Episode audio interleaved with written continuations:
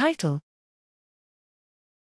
Detecting the effect of genetic diversity on brain composition in an Alzheimer's disease mouse model.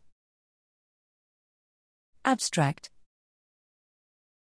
Alzheimer's disease AD is characterized by neurodegeneration, pathology accumulation, and progressive cognitive decline.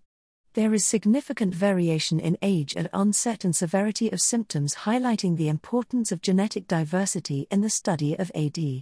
To address this, we analyzed cell and pathology composition of 6 and 14 month old ADBXD mouse brains using the semi automated workflow, QUINT, which we expanded to allow for nonlinear refinement of brain atlas registration and quality control assessment of atlas registration and brain section integrity.